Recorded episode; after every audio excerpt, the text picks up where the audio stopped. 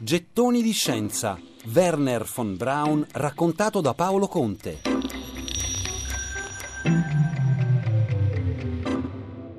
Nel 1933, quando Hitler salì al potere in Germania, Werner von Braun doveva ancora completare i suoi studi universitari.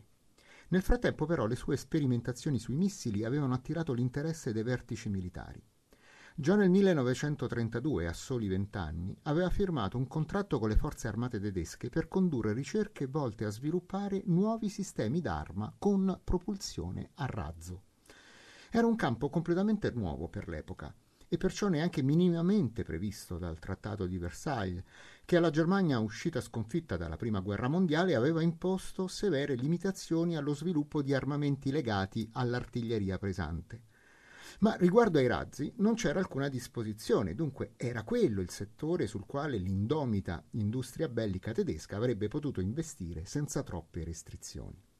Iniziarono così per von Braun anni di intenso lavoro. Il teatro delle ricerche fu inizialmente il poligono di Kummersdorf, 25 km a sud di Berlino. Qui costituì un gruppo di scienziati e tecnici con i quali progettò e sperimentò diverse serie di missili capaci di raggiungere distanze sempre maggiori, ma soprattutto sempre più affidabili alla partenza e stabili durante il volo. Nel 1935 Hitler in persona decise di stanziare notevoli finanziamenti per una nuova linea di missili denominati A3, particolarmente promettenti. E così il gruppo di lavoro di von Braun aveva bisogno adesso di una base molto più grande, capace di ospitare migliaia di addetti. Gli esperimenti si spostarono nel nord-est della Germania, sul Mar Baltico, nella base segreta di Penemunde, di cui von Braun fu nominato direttore tecnico.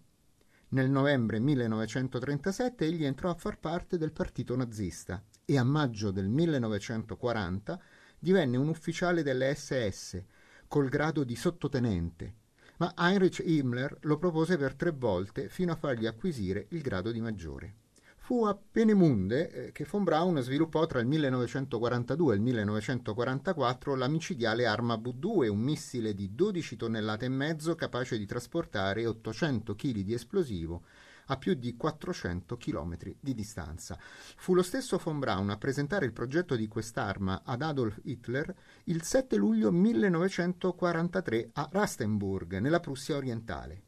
Il missile era stato inizialmente designato con la sigla A4, ma fu il ministro della propaganda del Terzo Reich, Joseph Goebbels, a ribattezzarlo V2, dove la V era la lettera iniziale di una parola tedesca che significa arma di rappresaglia. L'8 settembre 1944 la prima V2 colpì Parigi e poche ore dopo fu la volta di Londra. Il regime nazista sperò con le V2 di poter capovolgere le sorti della guerra, che volgevano al peggio dopo lo sbarco degli alleati in Normandia e l'avanzata dell'armata russa ad est.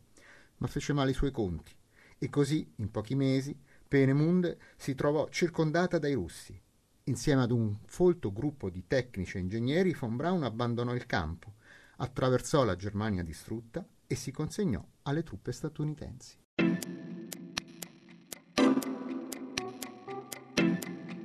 Gettoni di scienza. Werner von Braun raccontato da Paolo Conte.